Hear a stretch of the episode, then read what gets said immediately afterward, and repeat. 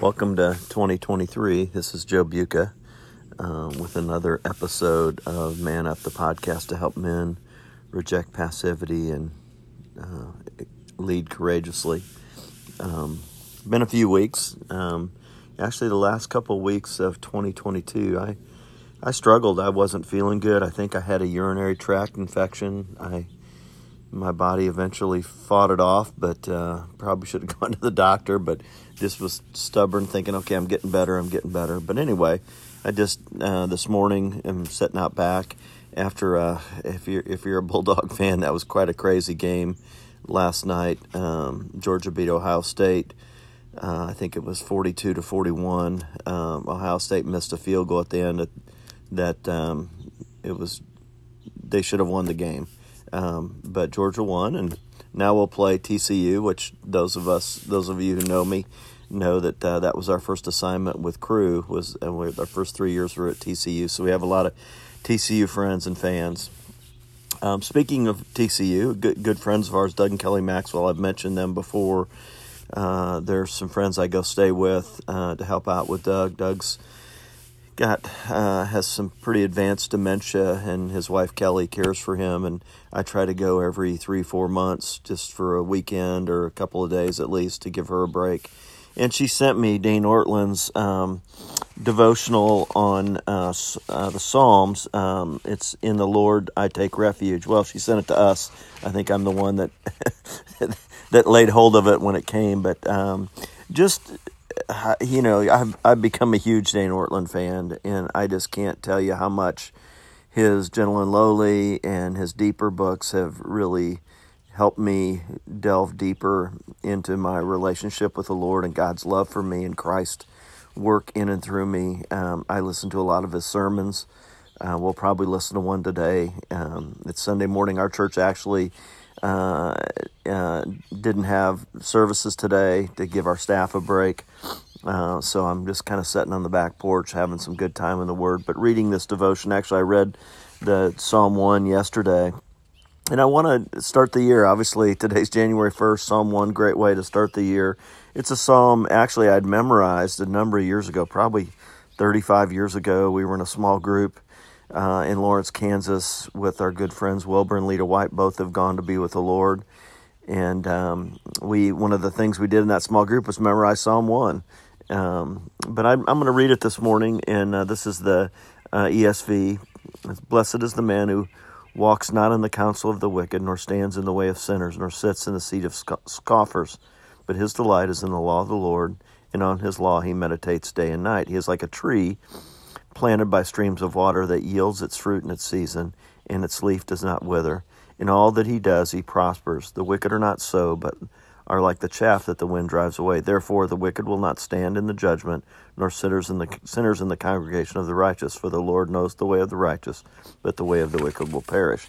And um, I just want to read a couple paragraphs that Dane Ortlund wrote about this that I thought were really significant. Uh, he says, in, in sustained contrast, Psalm 1 reminds us that in the end, there are only two ways to live, and whatever else happens in our lives today, the crucial bottom line question is which of the two ways described in this psalm will we embrace? Beneath the never ending list of to dos clamoring for our attention lies the fundamental choice to receive instruction and influence either from God or from fools. Will we listen to the voice of life? Or to the voices of death? Will we breathe in God's life giving instruction, sinking deep roots, verse 3, or will we breathe in the empty instruction of those who will not stand in the judgment, verse 5? This is significant. Um, will the trials still come, our, come into our lives, prove us to be deep rooted trees inca- incapable of being blown over? Or will they show us to be chaff blown away by the slightest breeze? Happily, this psalm and its two ways to live are not a choice between stoic obedience or gleeful, gleeful disobedience. The first word of the psalm makes clear that true, solid happiness, what the Bible calls blessedness, is found in God and His Word. Uh, verse 2 reiterates his delight is in the law of the Lord. Nothing can compare with the blessedness, the fruitfulness, the flourishing, the prosperity, the delightfulness of a life saturated with the Word of God.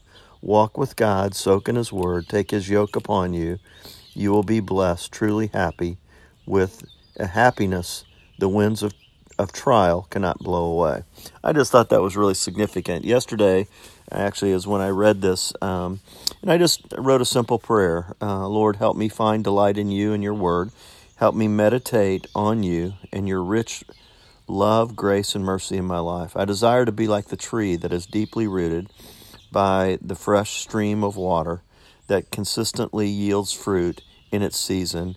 And I, I desire to experience your blessings of spiritual growth and relational prosperity. Lord, help me be the kind of man, the one who consistently is healthy and led and empowered by you. I just want to challenge you as you go into the year of 2023 that this would be a year where your roots would grow deep into God and His Word, into Christ's love for you, into God's mercy and grace in your life. Um, I really want this year to be balanced. Every year, I think in January, I set out to be like, okay, I want to be consistent in the in the Word. I want to consistently spend time, and I'm trying to arrange my schedule so that I really do have at least a half hour in the morning and sometimes a little longer to really set with God and soak in His Word and and worship Him and experience Him and listen to His voice.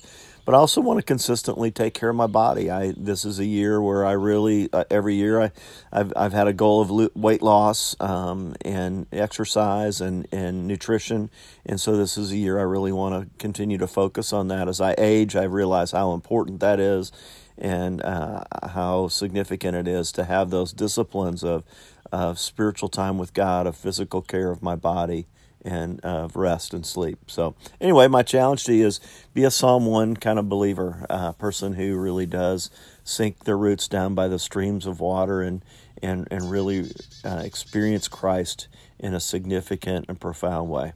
I hope you have a good, good new year.